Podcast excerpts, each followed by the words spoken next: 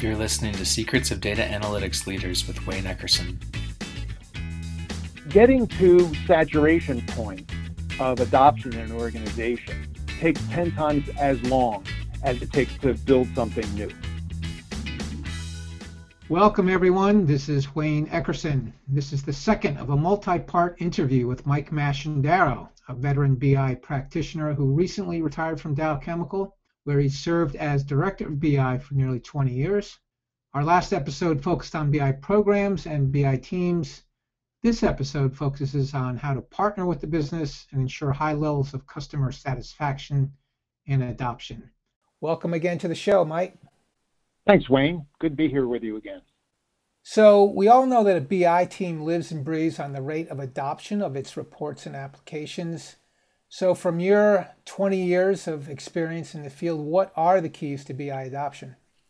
It, this is a great topic uh, for me. Uh, adoption is is one that, that that my whole team would tell you has always been near and dear to my heart. You know, uh, pretty early on, uh, it became apparent to me that you know we build a lot of things in business intelligence uh, or data warehousing areas. You know, we build reports, right? I call them products but building is um, rarely um, what's going to drive success in your organization. It's, you have to be working on how to get those things that you build used by the businesses. And uh, you know, creating that stuff is great, but it's certainly not enough. And you know, there's a whole set of things that you need to do to uh, get things adopted, and it's a, a whole subtopic of itself that I'm really happy to be talking to you about today. So, what would you think are the, the, the top three keys to adoption? So, you know, once you create this, these things, you know, you need to promote them, right? So it's you, you know, it's not one of these things that if you create it, they will come. Um, you need to promote it, communicate it, train uh, perhaps on the tools. But then we went after more of usability and the UX experience to try to make things more intuitive. Uh, training is something that's if if your tools really require a lot of training, it's very hard to keep up with the adoption curve for that because your user base is turning over quite a bit as you have new people in the organization, so forth and so on. So uh, you know this whole thing about communication, I think, is very important. Usability gets in there.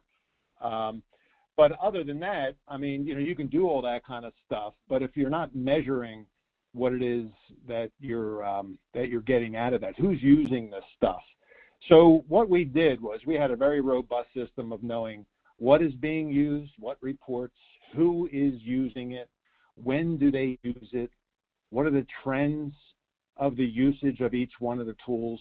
I call them tools. I will also call them products. Um, what I like to think is that we're doing business intelligence on our business intelligence.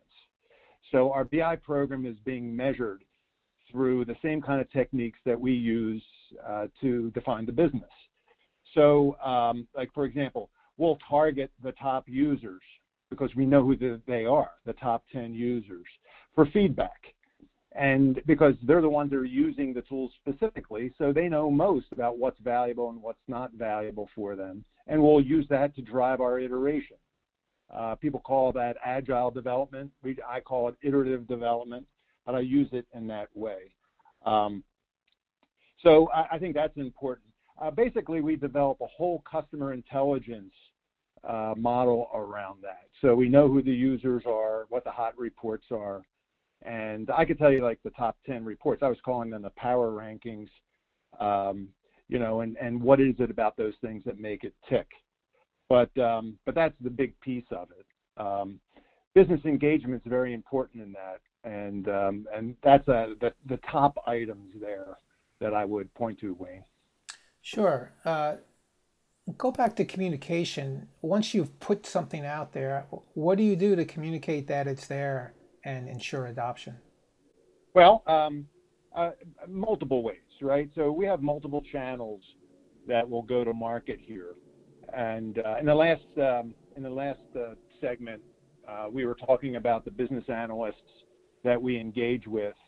Um, you know, so we have multiple channels that go out there. We have a business uh, group called the Insight Explorer Network that is over a thousand uh, business analysts that we can go out there and be promoting to. You know, we have like, you know, in the portfolio, we have analysts talk about the areas that are hot for the business. Uh, and, and so that's one of the ways. We have business IT uh, that is set up in our organization. And these are IT people that, that reach out to the businesses directly at a high level. We use that channel. But mostly what we do is, um, aside from all them, is go direct, uh, both from uh, bottoms up through some of those methods, but also top down by reaching out to the, the high level folks in the business, especially the ones that are, we're getting usage and adoption right from, and um, and market to them direct and and try to really explain to them how the tools can add value to them. Uh, so that's you know it's it's a full uh, spread approach. We we have a mini CRM system that we use. I, it's sort of a poor poor man CRM where we keep contacts uh, and what those discussions were with every business person that we meet with. Um, so that you know if you're going to go visit, visit with somebody, you can know how many times we touched them, what we talked about, when we talked about it, so that we're being intelligent about how we approach the businesses. Uh, that's interesting. I, I've never heard of a BI team using a CRM to track their user engagement. That that's pretty interesting. Uh, what what kind of information did you glean from that, and how did that change how you uh, you know interact with vendors? Uh, I mean users. I'm surprised we never talked about that one, Wayne. I mean, we talked about a lot of things in our interactions. Um, you know, it's funny. CRM systems, you know, very rarely get used like they should be getting used, even in the business from the sales force. And and my theory behind that is CRM systems are too difficult to use. You know, it's a very form-based things, and try. You know, by the time, you know, it, it takes you a long time to to make the interaction. We we use the very simple uh, SharePoint site where where we validated who the users were through Active Directory, but then it was basically a text-based, um, you know, just type in uh, when the interaction was. Um, some things would, would be locked in there, like the date that you entered the record, who entered the uh, record, who the person was, and you would just put down a couple sentences about what the interaction was about. Now, what do you get out of that? That's you get a lot out of that because you become really intelligent about your customer base. Now, if you have a, a very, very small customer base, if you only have 50 people in your customer base, you don't have to get real formal and structured about this because you probably know these people and know, you know, their spouses and who their kids were and their birthday and all that kind of thing. But when you're dealing with multiple hundreds and thousands, and you know, we had um, such a large group that over the course of the year we had over 12,000 users in the system. You have to get a little bit smarter about that. So we would have discussions, understand what people were doing, be leaning and have discussions around what people use and what they didn't use. Um, you know, when we talk to a leader, you know, and if they felt that there was something important, we could tell them the stuff was being used in the organization and where it wasn't being used, and then enlist their help to try to open up doors in some areas of their organization that was lacking. Most of all, it, it allows you to um, really sound intelligent, and I and I I laugh a little bit about that. You know, if you walk into somebody who you haven't seen in six months, and then you say, "Oh yeah, we were talking, and you know, last April, and it was about this," and you know, how did that work out? And or or better yet, right? You could, if somebody else in your organization has met with this person, you could you could talk to that person ahead of time and arm yourself with information so that when you know that um, when you when you have the 30 minute time slice with this important person in the business, you could really bring the information, right? You really know how to focus on what's important to them. So, did you use this primarily to support your face to face meetings or phone calls with top users, or was this for tracking interactions with everybody? We, um, we, we weren't being very, very, um, we weren't being overly prescriptive with this, Wayne. We, um, we were doing that at various levels of the organization. Um, naturally, it, you need to cut it off at some point, right? I mean, some people in the organization would start logging a discussion around a help desk topic. And at that point, you know, we sort of learned to draw the line and say, look, help desk topics, we have a help desk ticket open somewhere that can tell you that kind of information. So if the person has to get their password reset or all that, we don't need that in the system. That's just clutter. Um, so we, we ratcheted up a little bit higher than that. But basically, anytime that you met with a user and there was something that that was either a request of theirs, a gap of theirs, or you know something that was on their mind from the perspective of running their business or their function, something that was a hot topic uh, that maybe they didn't uh, know how to address, or maybe it was lacking in our product portfolio, that sort of thing. All right, you mentioned training uh, and that actually the best training doesn't happen because the, the tools are so intuitive. But uh, what kind of training do you provide or support to ensure adoption? Well, we were making a major transition between having a, a training which was abstract from the report. What I mean by that is screenshots and PowerPoint presentations. We still have some of that here and there to online kind of stuff and we were actually um, heading towards using uh, some technologies that can give you sort of an, an overlay to an actual report. So part of the report design has an overlay that you can turn on that is a little bit of a tutorial. You've probably seen these things, and it's it's fairly new in the industry. Actually, I say fairly new. It's been around many years, but it, it really has never really been done well. It's starting to come um, on its own right now. So when we um, when we deploy something that we want to make like the first time, so we could like detect the first time you're in the report, start you know prompting people to say you know we could show you around, um, and then you could skip by it uh, if you want. You can come back to it, uh, that sort of thing. But it's um, it's mostly you know not not so much how to use the tool, but what is the context that that other um, you know others are using the tool. Like why does this reporter analytic exist? You know, what is it helping people to do? Um, there's a lot of other. I mean, we could we could probably have a whole segment here on, you know, um, this kind of interaction because it was my belief that the best way that that users can learn about a tool is to reach out to the other users who are using that report and let them learn from other like people um, in the organization. You know, their cohorts, right? Their um, you know, their buddies. If maybe they know, maybe they don't know them, but I mean, they other people have great um, ideas when they're using your stuff, and if they could reach out to others, they can learn an awful lot. And then we end up learning from that discussion as well. Oh, great. So the the key really that I've seen uh, that successful companies do well is engaging with the business you know, some just have a trouble ticketing mechanism. That's their primary way to engage with the business. But others go deeper. They have community groups, like you mentioned. Uh, they have people who function as intermediaries. I'm just wondering, what are the primary ways that you engage with the business? Okay, um, I touched on it a little bit earlier. Um, I, there's there's probably at least um, at least four ways we do that and you know check me on if it's actually for there. At the, the most rudimentary, it's ticketing system. Everybody should have a ticketing system. All right, if you don't, you need to be able to get interactions and categorize them, catalog them, and be able to mine them. You know, there's um, uh, some of the other methods I, we just spoke about, like that, uh, like mini CRM system. We did all, also talk about analysts out there um, and so forth, and business IT. Uh, we also reach out um, to get feedback from these people. So we do some traditional um, uh, surveying.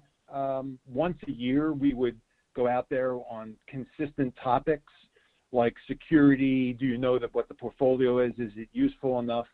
And we would use that to get close to the customers, and we would follow up with people. Always give people um, the ability to give you textual uh, feedback and I think you learn the most out of that. Trying to, it's pretty hard to to track those things over the year. Um, you know, uh, we so we have the regular categories that we track to see if we're doing better to get our satisfaction numbers up.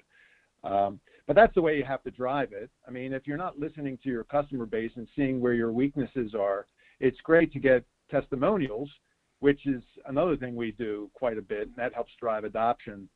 Um, but um, it's a it's a multi-prong approach here. Do you have individuals on your team who are assigned to individual departments or business units uh, who kind of immerse themselves in that group, maybe embed themselves a good portion of the time to really understand their needs and proactively address their concerns?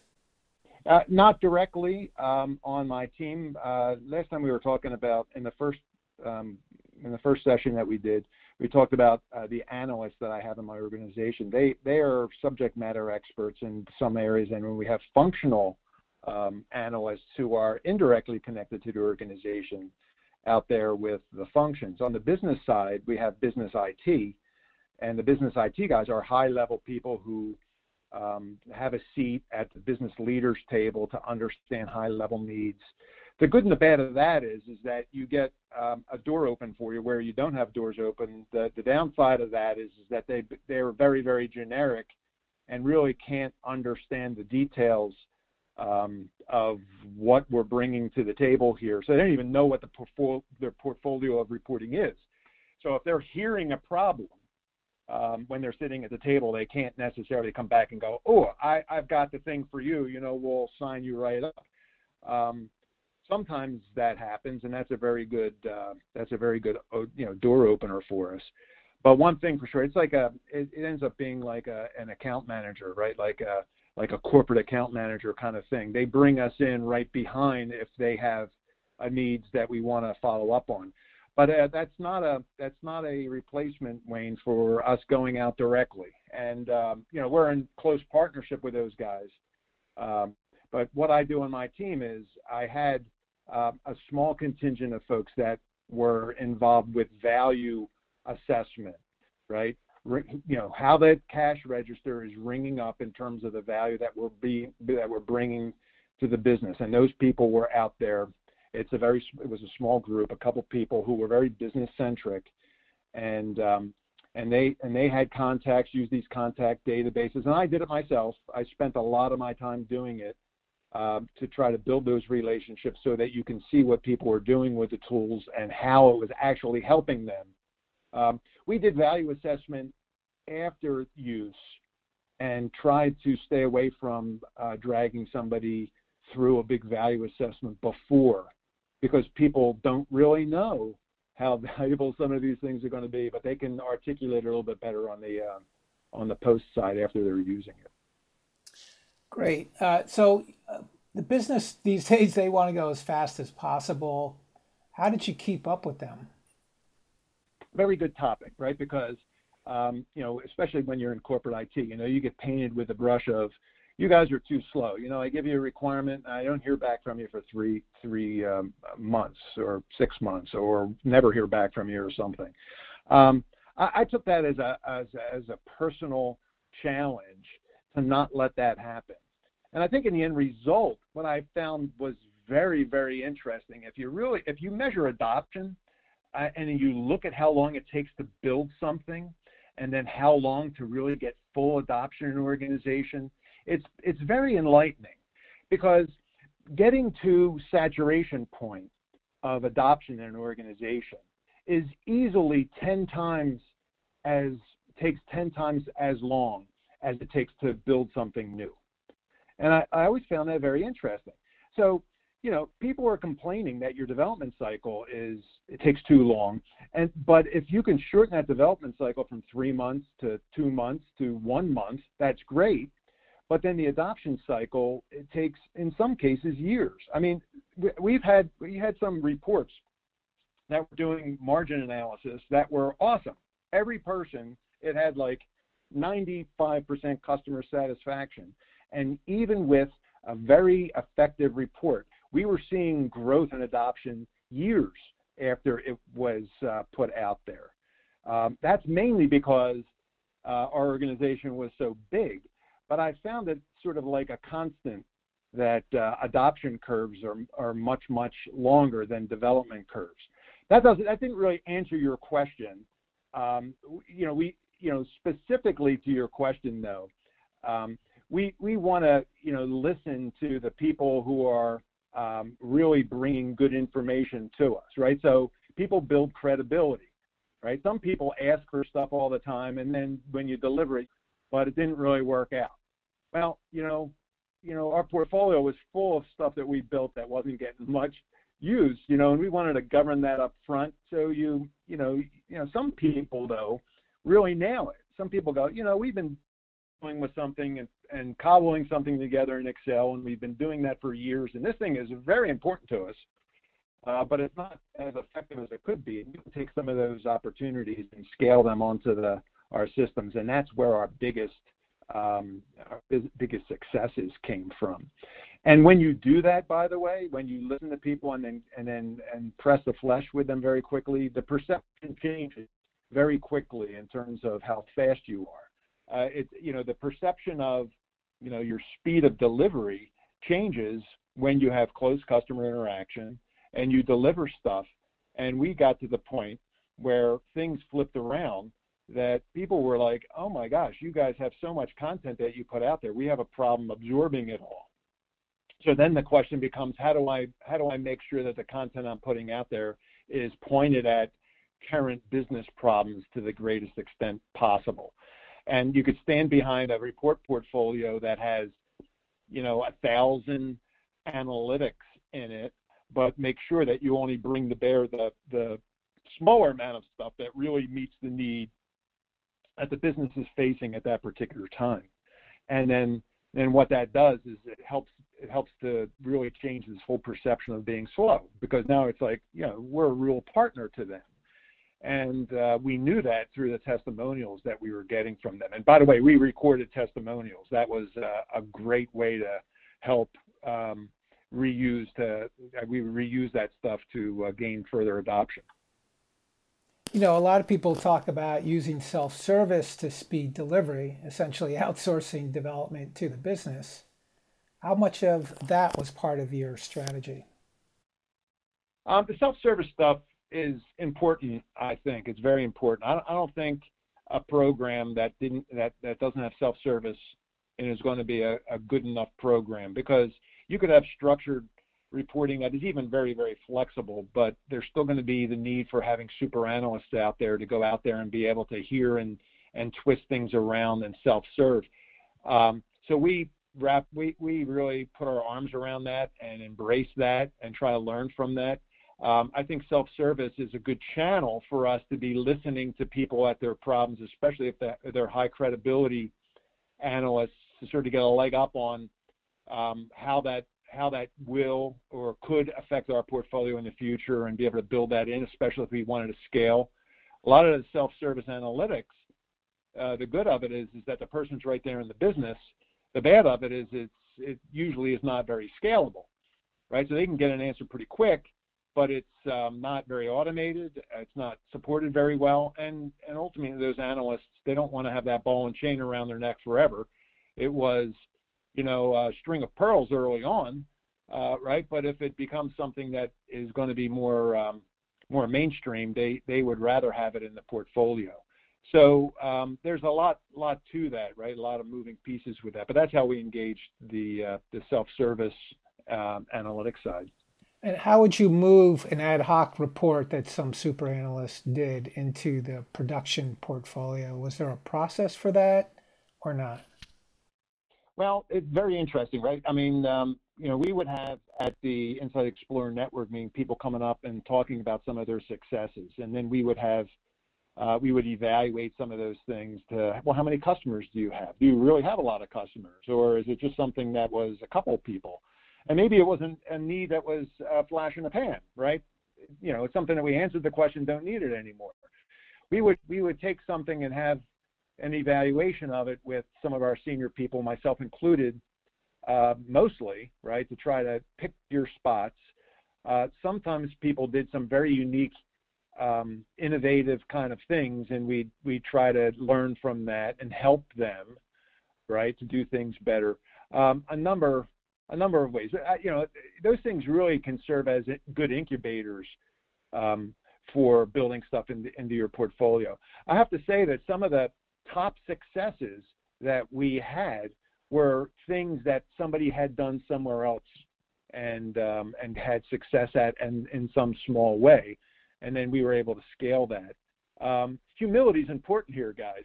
You know, it doesn't have to be, um, you know, thought of in your own house to to drive uh, value for the organization, right? I mean, you know, we and we were very uh, open about giving uh, awards out to the top insight explorers and and profile them within the Insight Explorer network to make people feel good about what they did and, and give them credibility in, in the uh, the rest of the organization.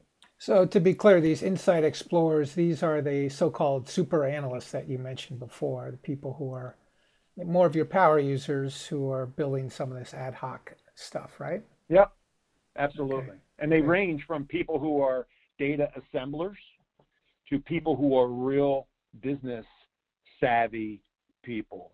All of them typically have tech skills to be able to do data modeling at some level, uh, some more than others, maybe a little bit, right? Uh, some visualization work.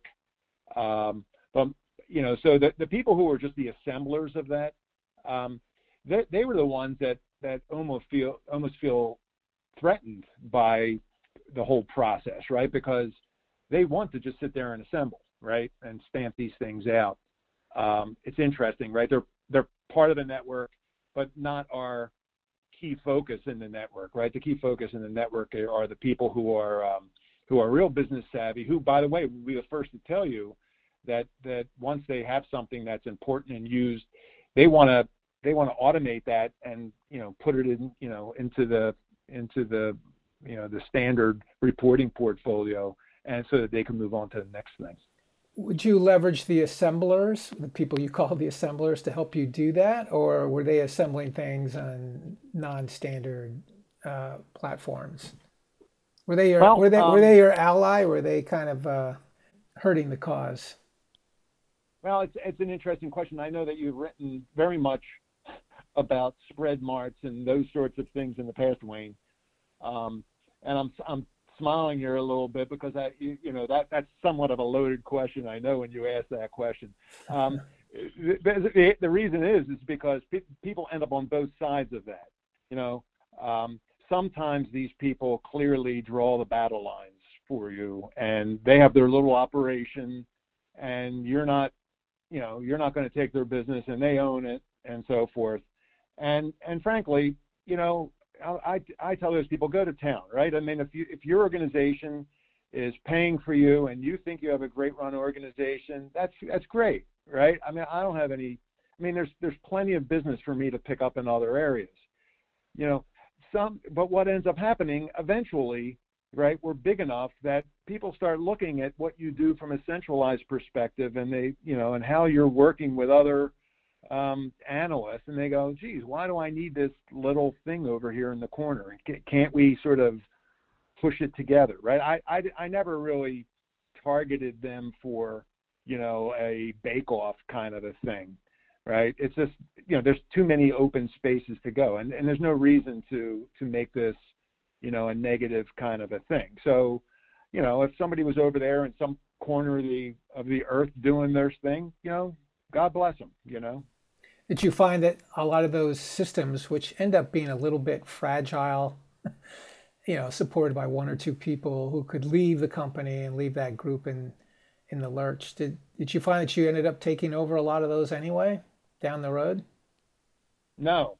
Um well do do people then knock on your door and say hey can you run this for us? Get you know the Yeah. answer to that is is is that no. I mean you know if you if we want to scale something we'll have a project and we'll go do it but we're going to put it on our platform. We're not going to just try to take over one of those things and and do that. And if you think it's important enough in your business well then you know invest in that in in that one area right? I mean we we tried to stay away from that. That's that's uh, to me you know taking over like little spread marts in another part of the organization that's built on some old technology is not a winning strategy um, in you know from your overall program. Because you end up with too many things that are are not the right architecture they have shaky business rules in them or business rules that may not have been shaky when they were built but because business changes and things change all of a sudden it's not relevant now or something needs to change and nobody even remembers where the code is or you know what what it's written in You know, it could be in Power Builder for for gosh sake. You know, something that, that we don't have anybody even doing anymore. So I, I don't think that's a winning strategy, and we tried to stay away from that and and um, you know and let it happen. And, and if those things were going to die overall, let them let them just die. You know. Was that Frank? Was that Frank? Yeah, no, frank enough no, that, no, that's that's true. I, I, always say that they're, you know, let it ride until it dies. I may have even gotten that from you. Eventually, those things get so fragile and brittle uh, that they're willing to convert to the, the standard portfolio and platform because they get a hell of a lot more in return for changing. Yep. But uh, I didn't. And people know. know, and people know sometimes that when the when what you're bringing ends up overlapping. Um, like for example, there's a report that's telling you one version of the truth here, and theirs is telling you a different version of the truth there. Ultimately, uh, we take the high ground there because our stuff rolls up to the P&L and the balance sheet, right? Yeah. And if and if at a detail level it's telling them a different story, a lot of the a lot of the senior leaders start going, I, I I don't want to be running something on my own that's saying something different than the corporate system. And then when I at the end of the day when I roll it up, it doesn't tie with what my accountability is, right? And you know, so there's a lot of you know, and, and by the way, that that depends on how mature you know that argument happens when you're you know at a level of maturity with a big program. If you're a brand new program, you know, you know, you, you, you can't take that attitude. It has to be maybe a little bit different if you're just starting a program. Right, right. I guess I was asking if that's happened where a group has realized, you know what, we don't want to run on our own little spread mart anymore. There's too many advantages for converting this to the standard enterprise platform. Just wondering. Yes, it has. Okay. Yeah, it definitely has, but I don't, you know, you don't go I, out I of your way. To, yeah. I, I wasn't really there to hold the funeral procession and really cheer about that necessarily. I just took the business and let's move on, right? All right, well, let's finish up by talking about obstacles. There are a lot of things that can uh, undermine adoption of BI in an organization, things yep. like performance, uh, data quality.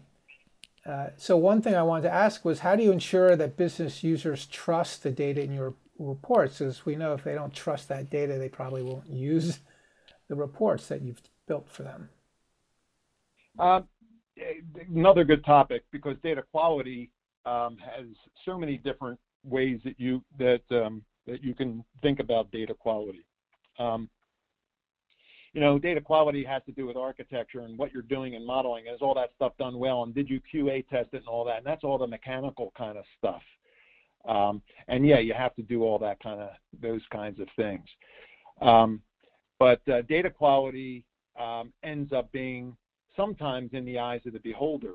Um, you know, it, I found it pretty interesting that um, if you have um, a tool that you're telling somebody bad news, um, it's you know the first thing they do is question whether it's the right um, signal or not because they don't want it to occur, right? They don't want to hear bad news, right? So so they question the quality, um, even if it is right. So it, you know you have to uh, be steadfast on that. Uh, another uh, the the opposite side of it is is that if it's good news, people and, and unless the good news is unbelievably good news, right? If it's good news, they accept it very quickly.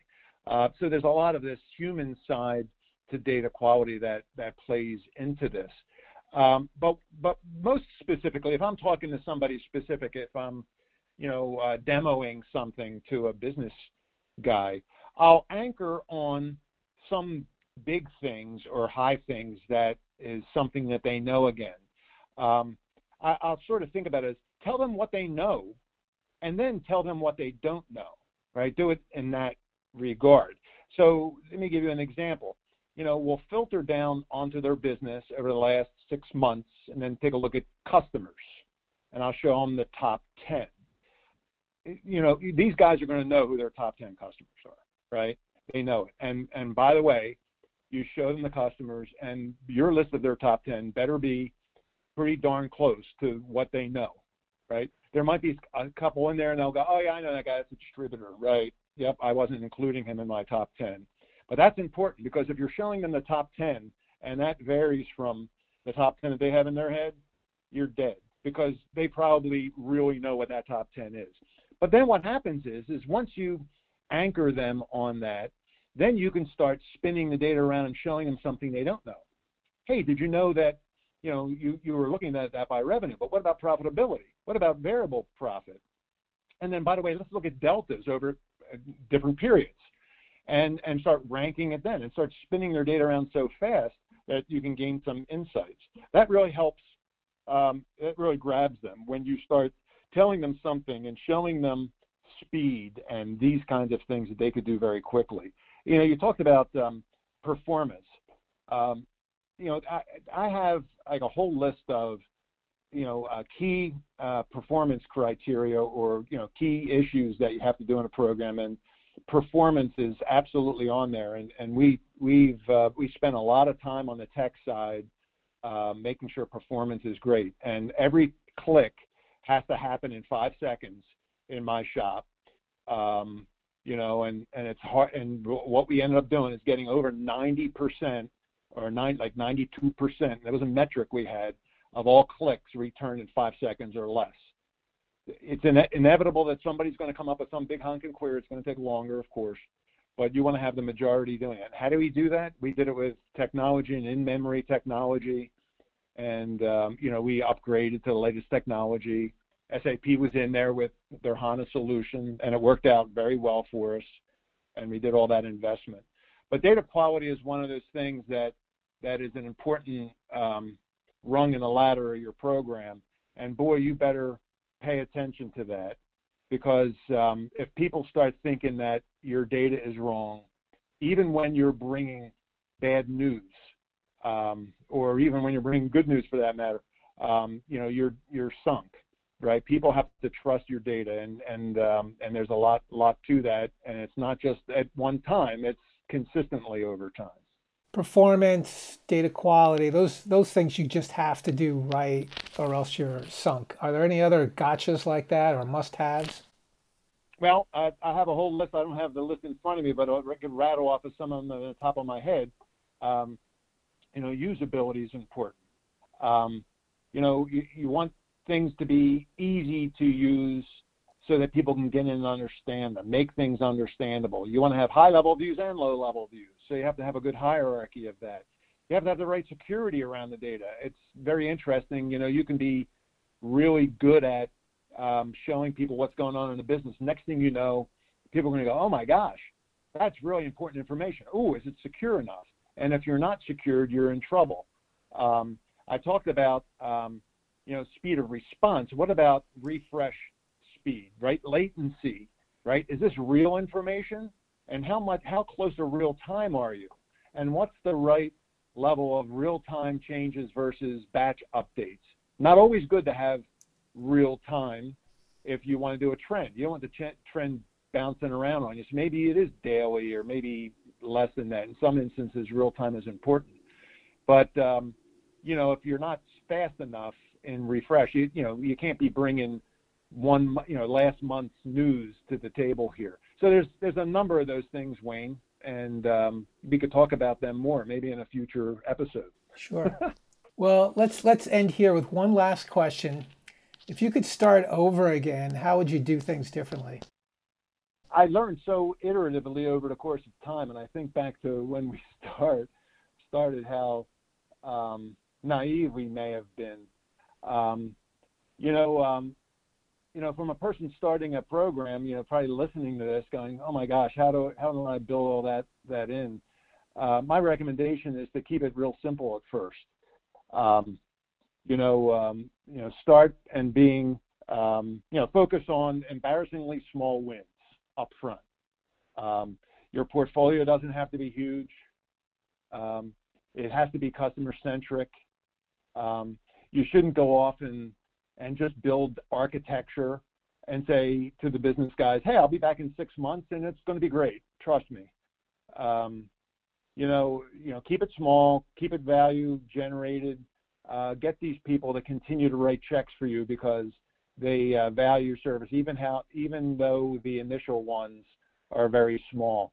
Um, I, I was um, I, I learned that from somebody along the way to do that, and we built that in early on at times, you know, programs you tend to forget that, and sometimes that's happening. I think that's happening a little bit these days in big data management. Right? People are chasing this thing called big data, and that's great. Everybody feels like they need to do it, but um, you know, you can do all things, kind of things with architecture and Hadoop and all the all that kind of stuff. But if you're if you're not delivering some level of business value along the way, um, you may get a big check for a certain period of time, but that venture capital is going capitalist is going to come back to you looking for some return at some point. So you know, starting if I had to do it again, uh, Wayne, I'd say I'd, I'd um, you know what I learned along the way is to do iterative program development and build these kind of tenants into the program slowly and consistently over time.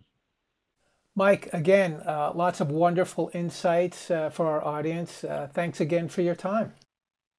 Appreciate it, uh, Wayne, and I have a lot of fun doing this. So uh, thanks for organizing. Thanks for listening. If you like the podcast, please subscribe. If you want more content from business intelligence to data management to data science, browse to the Eckerson Group website at eckerson.com.